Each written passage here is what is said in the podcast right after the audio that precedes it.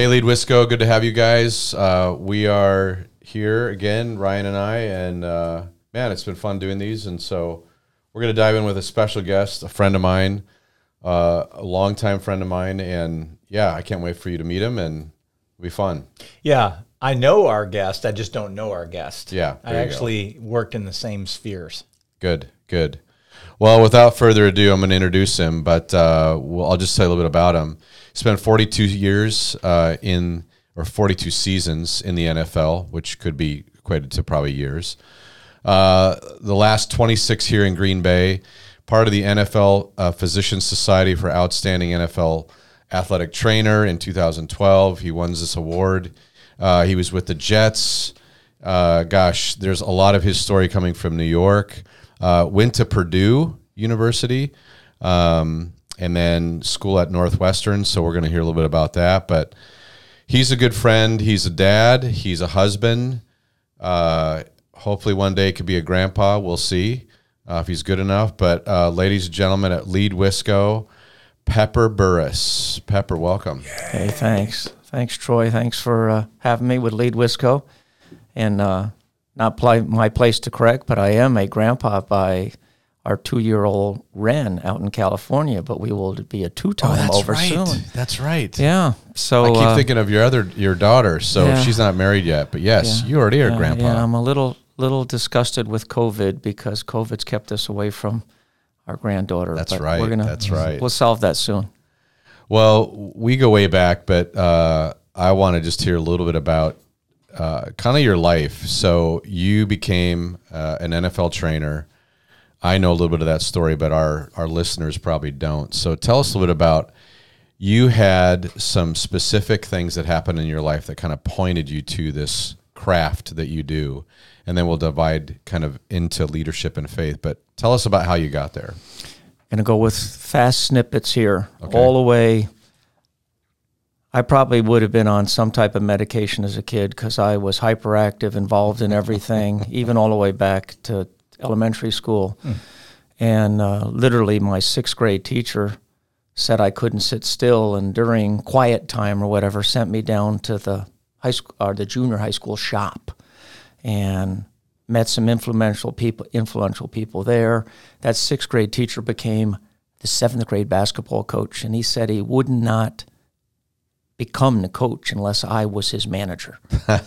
now that was probably just a line. Right. But lo and behold, I became his manager, and I had no idea what managers did. You took the basketballs out, you ran the scoreboard, but I was intrigued by the first aid kit that had tools and shoelaces and whistles in it. Decided to uh, learn more about it, went to the local firehouse and took the first aid course. On to high school, still became a manager, basketball, football. There's no future to that. You're not Right, going to be a professional manager. And uh, my basketball coach dropped a brochure on the desk in the phys ed office about uh, a trainer's camp. We prefer to be called athletic trainers now because there's so many different trainers. And I went to a camp, much like a wrestling, football, basketball camp. And I said, hmm, there's a future to this. Quickly, one of our athletes, the really only Division One football player out of our little high school, went to Boston College, went out there, and he said, "You really should come out and meet our athletic trainer. He's the youngest Division One athletic trainer in the country." Hmm. Went out and met Bob Reese at Boston College. I said, "I want to come out here and be an athletic trainer." He said, "That's fine, but I can't make you an athletic trainer." I was downtrodden. Why? Wow. He said, We have no program. We can't get you nationally certified. Wow. Oh wow. Where do I go? I said, Go where I went. And I said, Where's that? And he said, Purdue. And I said, Where's that? And he kind of pointed like that way. Purdue met the legendary late uh, William Pinky Newell, who was the executive secretary of the National Athletic Trainers Association. Every desk, every job in the country came across his desk. I said, hmm. And then I was read the list of people that were Purdue grads, head trainer, of course, at Boston College, Buffalo Bills, Dallas Cowboys, Notre Dame, Indiana, Purdue, on and on. I'm like, hmm, maybe there's something there. Off I went to Purdue, had no intention of going to physical therapy school until they told me I was going. I said, Where? And they said, Anywhere you could get into on to physical therapy school. But in that time of that matriculation to Purdue and Northwestern, this Bob Reese went to the Buffalo Bills and, to my surprise, became the head athletic trainer of the New York Jets. Uh, He was looking for someone to come on and join him as an assistant. Called out to Pinky. He said, Burruss is coming out of school soon. Called me at Northwestern. Next thing I know, I'm with my high, grown up favorite football team in the world. wow. I'm from New York, New York. But the crazy thing is, I'd accepted Jesus as my Lord and Savior that year at Northwestern. Oh wow. Wow. And I was praying that God would make it real clear to me where He wanted me to work. And getting a cold call at Lake Forest Hospital in Chicago when I'm doing an internship from the New York Jets, that was about as clear as it could get. That's a God call. Was Ron Wolf there, the former Packer GM at, in New York when you were there? Not when I got there. I got there in 1977. Oh wow. Ron didn't come there until born yet? 90 or 91. I was born. Troy, we won't go there. But no. All right. Ron Wolf came there for a short, very short stint with me Okay. and then left to come to Green Bay. Got it. And there's the next chapter of the story for another time. So oh, let me let me dial dial in. You kind of went over it really quickly, but how did you come to faith? So what somehow God was made more aware to you, and I don't know if that was new because is that in your family story at all? Uh, family story's pretty easy. We went to the Presbyterian Church in Wappingers Falls, New York. I was a man of faith. I never doubted there wasn't a God, but he was kind of a Sunday God. Yeah. I knew about God. I didn't know God. And at So physical wait, you therapy just said school- Sunday God. Yeah. Then you ended up working for an organization that has a Sunday God. That's so interesting. I just made that connection. I think that was a really. Uh, I like it. I like it. Kind of funny. But we, uh, I lost my train of thought. But at Northwestern, there was a group of students, and, and this line has been heard so many times before, that had something about them. Yeah. We had a high proportion of Wheaton grads in our physical therapy school. And these two particular gentlemen, Russ and Russ and Don, would have lunch. I'd join them. There weren't many guys in our class. It was a female predominated profession and, and class at that time. Have lunch with them. And I think it was Jimmy Carter on the cover of Newsweek magazine or something like that. One of the magazines mm-hmm. wasn't Time. And the title of it was Born Again. And I said, Hey, what's that mean? Mm. And I could almost hear the fishing line reel out. And they lovingly reeled me in slowly. Yeah. Because if they brought me and hit me with a club Yeah. or speared me like a like a sturgeon, I'd have run. Wow. But um, that was it. And uh, I don't remember the date. It was sometime in the spring of '77. I knelt next to my bed in the Eastgate Hotel, which was an overflowed housing for Northwestern, and said, "God, I don't know what I'm getting involved in here, but when I do something, I don't like to go back on it. So let's go for it, So good. 44, 44 years since then. give or take." Yeah. And um, I bet you've seen a lot in your faith Yeah. journey. yeah, that sounds like one of those commercials on TV. We've seen a lot, we cover a lot. Isn't that an insurance company or something? yeah. Yeah, no, I know. But that would you say that's been the driving linchpin? I mean, um, uh, and I say you've seen a lot. You've seen probably a lot of good, bad. You've seen transition. You've dealt with world class athletes. You've seen a lot. How has that faith been your true north? Uh, it, it's just that, for, first of all, if you put it all into perspective, I have had two different NFL jobs, 42 years, 42 season in the NFL. I've never applied for either one of them. Wow. I don't have a resume. I don't have a CV. And I've had two career jobs. Now people say, "Oh, lucky charm" or whatever. I say, "No, I I just tend, I say no. I've been blessed. Mm.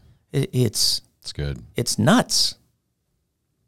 Yeah, that's good. That's really good. Well, and so faith has been a driver, but also let's talk about leadership. How do you, what would you define leadership as, Pepper? If I had to say, define leadership for me, what is it? someone that has it, it has quotes around it, has it, someone that you want to follow, you choose to follow. Um, in the characteristics, in a little bit of preparation, knowing you were going to ask me to talk about this, there's, I think, an infinite number of books and words to describe leadership. Right. But leadership to me is is about trust that I, I don't believe that people are born leaders. I think we're made leaders, and we're made leaders by the people that we emulate. And to me, a leader is someone that I want to emulate, I want to follow. And is that because of honesty, integrity, empathy? The words go on and on and on. Right. But, um, and I don't like to give my following to leadership because it's demanded. I like it to be earned. Yeah. And if you can look at someone that earns your respect to be a leader, you, you follow them through fire. And uh, I've seen good leaders and bad leaders, quiet leaders, silent leaders, uh, vocal leaders, football players, coaches, Yeah. and some people that don't even realize they're leaders because they've influenced your life. And those two words are synonymous leadership and influence. So I mean, and Ryan, you're we're kind of tapping into this whole faith has driven that, but um, apart from obviously faith, uh, let me say the scriptures, Jesus Himself, because we could easily say, well, that's driven my leadership most. Who's influenced leadership that's outside of that circle? Who- Who has really influenced your life as being a great leader? Well, some of them would just be names that you would throw out. But uh, early on in my career, uh, having been a new Christian, still a babe in Christianity, and still don't know enough to We're still praying for you. There you go. I like that. And I can use them all. Bring them. Um, when I had joined the Jets, uh, I had been with a Bible study at Northwestern, and I asked the equipment manager, "Is do we have a FCA FCA guy, Fellowship of Christian Athletes?" And he pointed to a fella that was walking through a ball-headed guy. He liked your hairstyle Yeah, that's to late. Dave to late Dave Swanson. And I walked up to him, kind of pulled on the side of his coat, and said, "Are are you with the FCA?" And he said, "No." Now you talk about downtrodden. I was like, well, "What did I just say?" and he smiled. He said, "No, I'm with Youth for Christ." And I said, "Oh." And a bond was built. He was our he set up all of the chapels for New York Jets. I became his contact person because it was hard to call players and on and on. But he was an influential leader. He was a successful businessman. His family owned and sold Thomas's English Muffins. Oh wow. Yeah, the Swanson the Swansons owned that company. But uh, Dave would come and stay at our house every now and then because he would be going out on to Long Island. He lived in New Jersey and influential leader. And um, What was, was- the it? What was the it? Because you said it. He had something about him. presence, presence. He he exuded integrity. Um, he didn't have a sharp tongue. Um, he knew what to say, when to say, and I didn't know that was a spirit life in him. Yeah. But uh, charitable, giving, empathetic, on and on. But uh, Dave, I'll, I'll tell you a quick Dave story. My uh, wife was in love with a Volkswagen Beetle, convertible Volkswagen Beetle, and the fellow wanted four thousand dollars for it. And I was like, "Oh, that's too much money." And I asked Dave, "Dave, should I spend this money?" And now this is a 1976 Volkswagen Beetle, mm-hmm. and he said, "What's he want for it?" I said, four thousand dollars. He said, "What would make you happy?" I said, "Like, you know, thirty five hundred would be good." Without even flinching, he said, "Is your wife's happiness worth five hundred dollars?" And I said, "Oh, you're killing me." Mm. I paid the four thousand dollars, had a happy wife, restored it, sold it. It still runs today. I know who has it down in Florida. Oh, but wow. that's just one of life's lessons Wow. when you say, "Is it worth this? Is it?" And you say, "Absolutely." You know, but it was just like, you know, you're killing me. Mm-hmm. Mm. And in your profession, correct me if I'm wrong, but being coachable and teachable, and I guess that applies to all of us, but especially with the way the dynamics of the NFL landscape, would you say, Dave, learning that, learning how to be a lifelong learner, a student, how did that how did that translate to you? Did that rub off on you? Uh, I think it was before that. I come from a moderately educated family. My mother died at a very young age. I was six, and she was not only baccalaureate prepared, but master's prepared 1960 for a woman. Wow. My father was a master's prepared chemist and a career chemist. Mm. We we didn't have Sports Illustrated in our house. I don't know when those came about, but we had Time Magazine, National Geographic, Scientific American. My older brother is now a PhD chemist, now recently retired. For his 16th birthday, he got his own gas line to his basement bench. So we had a curious family that wow. science, we would go out at a particular time at night and watch the Russian satellite Sputnik come over. And just so I was born to be curious. Mm. And I like learning about minuscule things. I collect, I'm a hobbyist. So I think I like collecting education too. I like learning about things. Mm-hmm. And uh, I don't think it was Dave, but he was just a step in that. So what are you most proud of as a leader? Let's let's do that topic first. If you had to think about all the things you've been a part of and you've influenced, where do you kind of put hang your hat and said, "Gosh, I'm really glad I got to influence this space." My two kids. Yeah. Yeah. Because they're not born leaders and they have leadership positions in their own careers as they grow up, but you influence them, you lead them, and you know, maybe you're expecting to me say the athletic trainers that the young student interns that have come with me. My first intern at the New York Jets became the head trainer of the New York Yankees. Uh, one of our interns here became the head trainer of the Milwaukee Bucks. Wow. Um, and I've had an intern become the head athletic trainer of the Houston Texans. Houston, it wasn't the Oilers at the time. Mm. Proud of those? No, those are just kind of notches on the wall um, because uh, hopefully they took the good from things they've seen and and uh, uh, didn't focus on the bad. Um, I can count that real in my life because two of the very influential athletic trainers that were my mentors were alcoholics. One I didn't know for years was wow. was wow. I was oblivious to it. Hmm. Four years at college, and three of them I did not know it. I was oblivious to it. Yeah. Maybe because you hold them in such high esteem. Yeah. In a pro career, I had years with it, and I was the classic enabler because I'm a doer. I mm. keep moving, and um, so I believe that you can learn almost as much from bad people as you can from good people.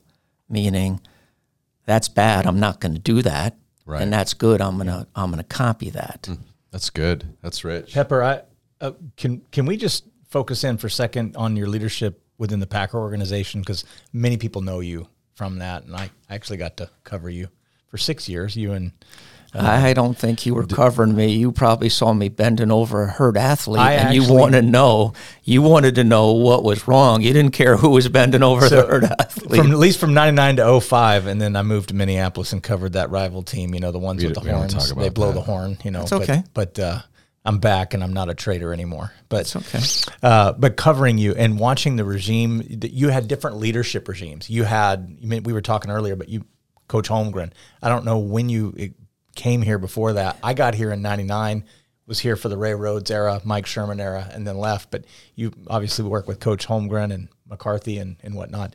Just maybe talk about how you served as a leader leading up in these as you give the intel and dealing with all different personalities to someone who has to work with different leaders maybe a job change how can you correlate some of your experiences there and just working with them and in, and how a person in the business world can relate to you in that regard i think when you're young prior to me getting here that leaders to you are an earned title someone says they're the the principal of the school, they're a leader. The head coach, they're a leader.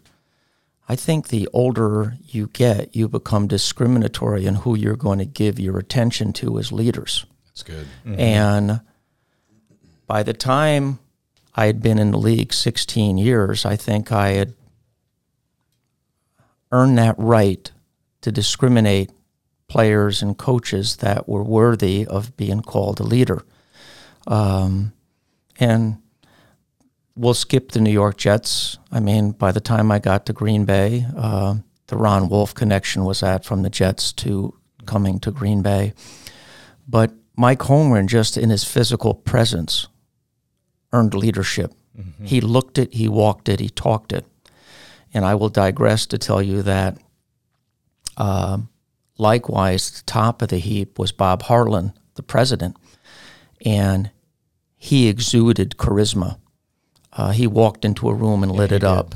And Mike Holmgren could too, but he was more of a physical presence. But Mike had it. I talked about it. He he just had it. He could be angry, and you knew he was trying to direct you. Um, he could hug you, and you know he was serious. And um, he had a great family, and I came to know it was a faith based family.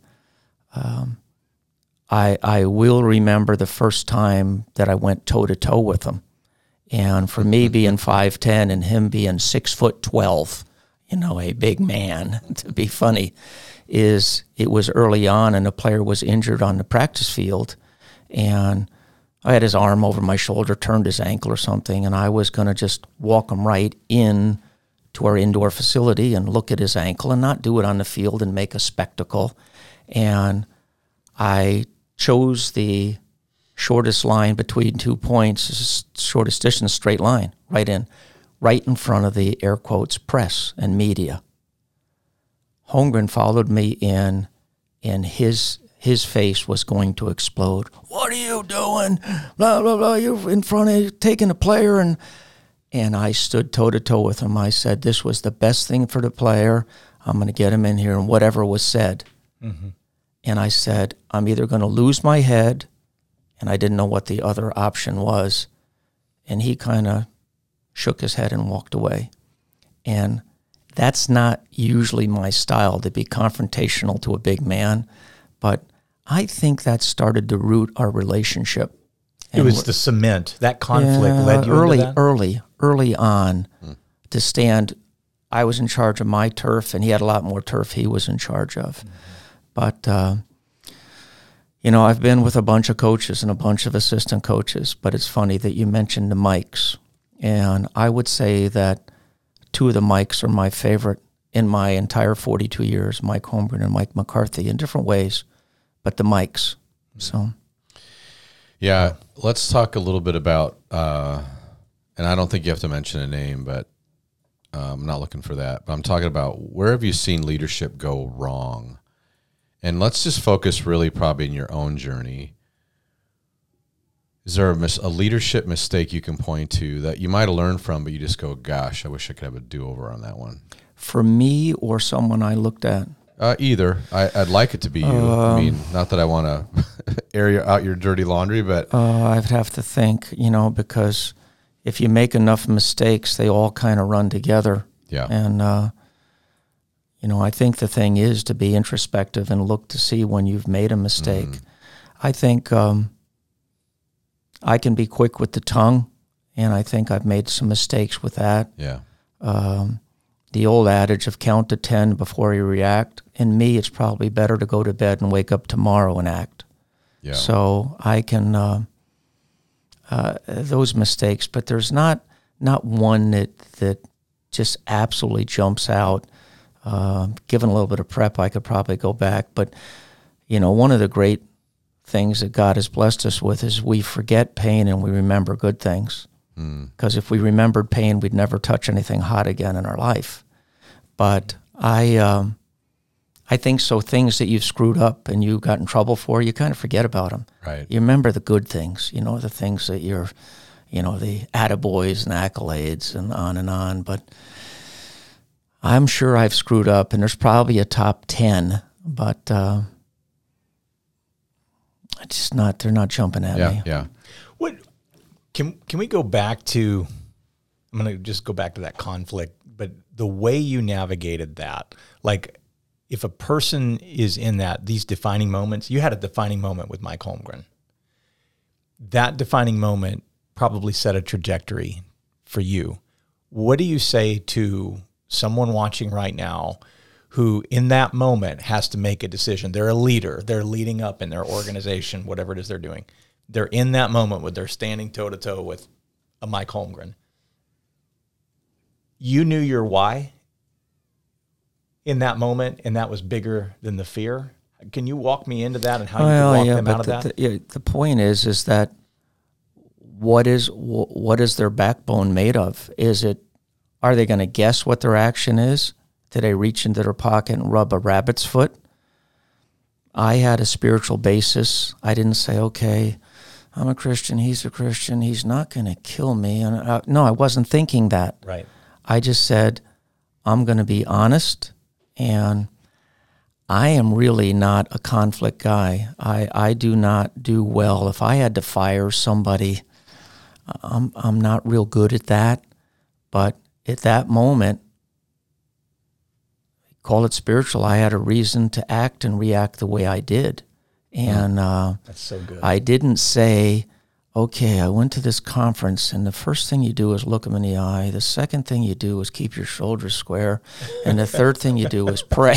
no, I mean, Right. I, I didn't, you know, I didn't. it was out of who you were. I just, Yeah.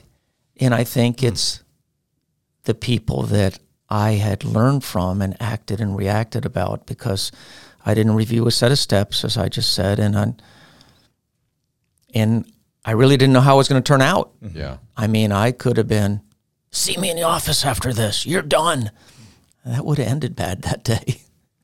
Yeah, I wonder too if there's, I mean, and we're all talking about this, if the 16 years, the faith journey, all that create this foundation where you could be integrated authentically with yourself. I know this is like heavy, uh, maybe for some listeners, but it really is. There becomes a confidence where I'm agreeing with you, Pepper, that you're not really trying to, oh, wait, I need to do this, this, this. It's not a list anymore. It becomes a natural progression of who you are Yep. and you were just confident, realizing, okay, this may really tick this person off, but you know what? I'm going to honestly engage where I'm at and who I'm at, which is so healthy. Um, you've seen, uh, I think you you told us you saw a lot of bad examples of leadership. Um, I want to talk a little bit about. I think the football re- arena is interesting, but are there some players over the years that have impacted you, maybe not because of what they said to you, but how they walked their journey in the NFL. Because I would say, and we've talked about this, Pepper, the NFL could be a really dis- destructive place for a lot of people because it just feeds egos. It's about money, it's about popularity and fame. And we watch a lot of these players just do head dives because it's the most dangerous thing we can get but you watched also players navigate that really well. I'd love just to hear a little bit of who you thought that was and why. Well, you know, uh, And you're not picking favorites. I, I don't, I don't, I don't want to go spiritual on you, but the guys that I was the closest to in an intimate way were fellas that came to chapel and or a step beyond that. We were in mm. Bible study together. Awesome. So I got to know some guys on different levels about their struggles. Yeah. Because professional athletes are athletes, not professional athletes, are bulletproof. Just ask them. They'll never get hurt. It'll never end. They're the best, and on and on. But when you have people that show a certain vulnerability, um, that draws me in too Love that. because th- they they may have a suit of armor on, but they've got a heart underneath of it. And to me, when I think about the athletes that I've admired and don't, you know, we could the famous ones you would know, and of course everybody it's, could be a Packer fan would talk about Reggie White, but to me, one of the great characteristics I love about somebody is passion. I love them to be passionate. I don't care if you're uh, building that wall behind you or, or running the microphones, if you're passionate about it, you tend to exude that. And, uh, you know, to step right into it with the Green Bay Packers, a passionate player was Brett Favre. He just loved to play football. Yeah. And the great joke with him is every time he threw the ball, somebody was going to catch it. Yeah. Half the time it was the other team, and we laughed about it. Well, a couple times we didn't. But just passion. And there's players on with the New York Jets and with, with Green Bay and players on other teams. I was so fortunate to cover, I think, seven Pro Bowls. And being at Pro Bowls, you're with the best of the best. And you realize that, wow, I never met this guy. And you, you meet, you know, a, a, a Peyton Manning or a Tony Romo or even, you know, Cris Carter, you know, ooh, the Minnesota Vikings. And you realize that these are family men. They wear a different color jersey, mm-hmm. but they they may walk the same aisle you do, even if they don't. But they're they're just you realize they're passionate, successful, and I'm like anybody else. These some of these superstars I like to be around too. Right. The guys I worked with every day were just guys I worked with every day. Right. Yeah.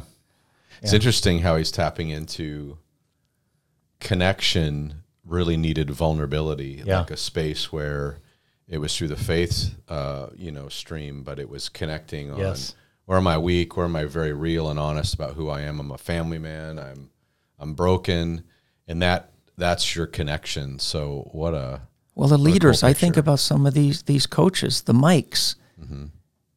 They would show vulnerability Yeah. about their family, about what they were hurting about, That's good. what they needed, and that attracted me. Some people might say, "Oh, sissy," or you know, but no, that the vulnerability, honesty, empathy, family men.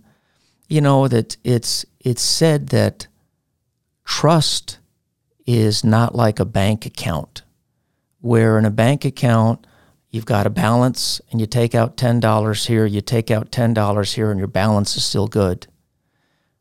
When you have trust, and someone takes out ten percent, ten dollars, fifteen dollars, that bank account kind of disappears. yeah, It, it's not a, it's not a withdraw a little and still keep it right, and that's to me with leadership too is that you you don't blow a couple things here or there if you make a major faux pas that whole respect to leadership could go out the door mm-hmm. yeah. You, go ahead, Troy. No, you go. So you were talking about the hallmarks of leader, and I, I just want to switch into the inspirational aspect of leadership, and, and I want to bring in this, and then Troy, I'm going to make a shameless plug for the greatest game that I ever witnessed in my life, and it ties into this inspirational leadership question for you, Pepper. But um, watching Brett Favre, you mentioned him uh, the greatest, most inspirational moment in my media career. I've covered Super Bowl 30 with the Cowboys. you were out at oakland huh I I was in Oakland, and I've got a picture that I, I pulled up. Uh, Troy, there's there's Brett Favre there on the field after the game. I'm gonna try to bring this up here. I don't know if they can see that or not, but it's right there. Yeah, There's a guy with hair right behind him on the field getting an interview, and there's Deanna and Brett right there. December, I think it was 22nd or 23rd. No, were you at that game? I was at that game, covered it for Channel Two, okay. and so tell your story. But I have a Pepper's question. There- and then I'm going to tell mine. there's a faith. I'm going with. I've never Pepper seen a moment. I, and I covered Super Bowls. I've covered PGA stuff. I've done all that. I have never seen inspiration. When we were at Channel Two, it was over the weekend. We got word when we were out west, and you were you were there. Um, when when Irv Favre passed away, I mean, we were all on on high alert, and the question was, was Brett going to play? And uh, that was the question, and obviously he did. And and in my opinion, that was the greatest football quarterback performance I've ever seen in person or on TV in my life. I don't know what was said in that locker room. I don't know. You were there, but I mean, I don't know. But to me, that was the moment of leadership where nobody on that field did they were they were not going to make a mistake that day. And even the black hole, the Raiders started to cheer for Brett Favre. To me, that was the most transformational leadership moment I've ever seen. But I just wanted to get your thoughts on inspirational leadership.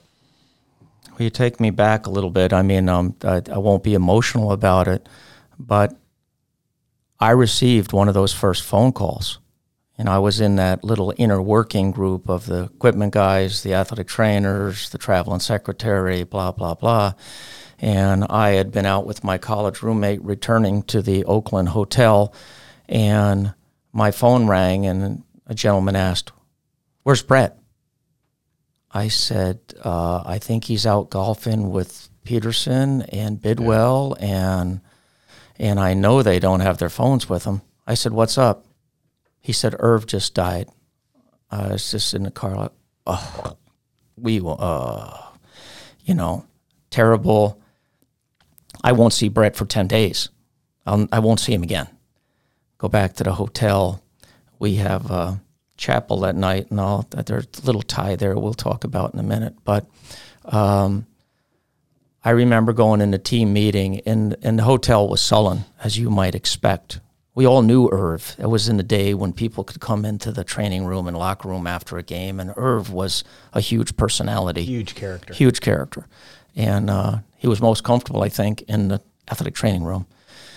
In that team meeting that night before, the lights were down because coach was going to show a video and on, and I wouldn't know if Brett was in there or not but almost like the saloon doors in, in, in, the old movies, the back door opened in a shadow walking down the stairs into this small auditorium style room was Brett. And it was even got quieter then. And Brett got up to address the team. And he started to talk, and there wasn't a dry eye in the room. And he said, that Irv would want me to play. And you can understand that coming from an athlete and a father that's a coach. But the one that killed me is when he said, and I want after tomorrow night, you guys will never question whether I had your back or not. Now, wait a second. That's turned around backwards. He should have said, after tomorrow night, or for tomorrow night, I'm going to need you guys to have my back. He said, No, you won't doubt that I had your back. And then a few of us from the chapel group went up and sat in Brett's room with him, sat around the edge. You know, you've got two double beds and you're sitting all over the place and praying and laughing and crying and on. And like, that's one of those moments I said, yeah. Why am I here? Why me? Why me? Then the game, I don't remember in the locker room before. Oakland has the lousiest visiting locker room known to man. And press room, I might add. Oh too. my goodness. and parking lot. Oh my It, goodness. it was horrible. oh my goodness. But we, um, I don't remember what was said, but um, there. I, I don't care what people say. There was a spiritual presence on that field. Yeah. The catches that were made Unreal. are only circus catches. Yeah. I mean, there were people said, "Watch this! I'm going to pirouette, turn around backwards, go get a hot dog, come back and catch it over my shoulder." Right? It was craziness. Supernatural It almost. was craziness. And when the Oakland fans started cheering, and then to see Deanna and Brett walk out, that's when I said I won't see him for a while. Yeah. You know, he was going to go. But I'll turn it over to the guy with the main mic to say he might have had a little tie to Well, that. What was chapel that night, Pepper? Well, the fellow that helped us set up chapel, uh, Joe Erkovic, here from uh, Green Bay Community Church, had called me to say I've got a fellow for chapel in Oakland, and it's it's a former Marine, and he's from L.A. And I said, L.A. Easy. That's that's six hours away. What are you crazy? You get somebody from the local church. No, no, you're like this guy. A former Marine. I know this guy. And so the former Marine walks in. His name is Troy Murphy. That's so cool. And I said to him in so many words, uh, Good to meet you, sir. You're walking into a hornet's nest. And he said, What do you mean? I said, Our quarterback's father just died. And I don't remember what chapel was about, but he handled it. And um, somehow that guy became my Christian That was mentor. my very first I, chapel. I just got chills when you were telling that story. This That's my very wild. first chapel. So my wife and I Wild. drove up, and I met Pepper at the All White Hotel in Oakland. What was that? The oh, it's a big old cathedral, Biltmore? big old up on a hill Yeah, and it's very beautiful. majestical. I was at that hotel. I stayed there. uh, wow. my, I remember what my chapel was. It was the first five chapters of Leviticus. What? Yeah, it was the first five chapters of Leviticus, and I had a whiteboard. If you remember, I drew on the whiteboard how the sacrifices um, are still applicable today. So it was just this. Wow. Anyway, but I did acknowledge, obviously, when Pepper told me that. But I would end up doing a couple more in, in California. And so when I moved here, uh, I think I at least passed the test. But I will say we were in the nosebleed section. And uh, I have other stories for other podcasts about my wife and I fearing for our life. We were threatened. I mean, it was amazing. But at the end of it, by the, it, the everything shifted. If you were an Oakland fan, you were a Favre fan. I mean, it was like It was a crazy. yeah, scene. it was like you just Oakland just got killed, but they actually enjoyed it. they they earned he they they gave their respect because of this crazy unthinkable success that took place on the field. It was uh, i'm sorry to go it was supernatural to see that game and it's just one of those games whether you're a packer fan or not it was craziness and yeah i'm not sure i would have brought that up today but it is one of the things. Well, it was a cool connection, and I know we're going to run out of time here, but I think just to say, uh, man, thanks, Pep. I know he could talk to us all day. I know. It was such. I, I think that that whole inspirational, transformational thing. I think for so many people, the thing that I got out of it, Pepper, and maybe you can add to this. This man, you witnessed a leader pressing through pain in one of the darkest days of his life, Yeah. summoning everybody to the cause. And I think that that'll preach in any environment, in Yeah. any office or organization. There's something transformational Yeah. that happens when a person walks through pain. Yeah, good stuff. Well, Pepper Burruss is still out there. If you want to track him down, maybe we'll put some information out. He still speaks and prepare yourself for multiple slides and unbelievable stories like that. But hey, thanks for joining us. Thanks, Pepper, for joining us. And uh, I'm sure we'll do this again. Thanks, Pepper. My pleasure. Nice facility.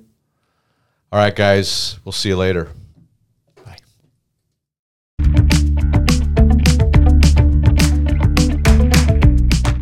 Hey everyone! Thanks so much for listening today. We hope you enjoyed Pepper's stories and the leadership lessons he's learned alongside elite athletes and coaches. We hope you were inspired by Pepper's connection of faith and leadership. If this episode was helpful to you, we'd be so grateful if you subscribed or followed us, left us a review, or shared our podcast with someone you think may benefit from it. If you're looking for more leadership content, check out our social media. We post snippets of these episodes, leadership development resources, and more. If there's someone you think would be a great guest for us to talk to, message us on social media or send us an email at leadwisco at gbcc.me. Thanks for listening.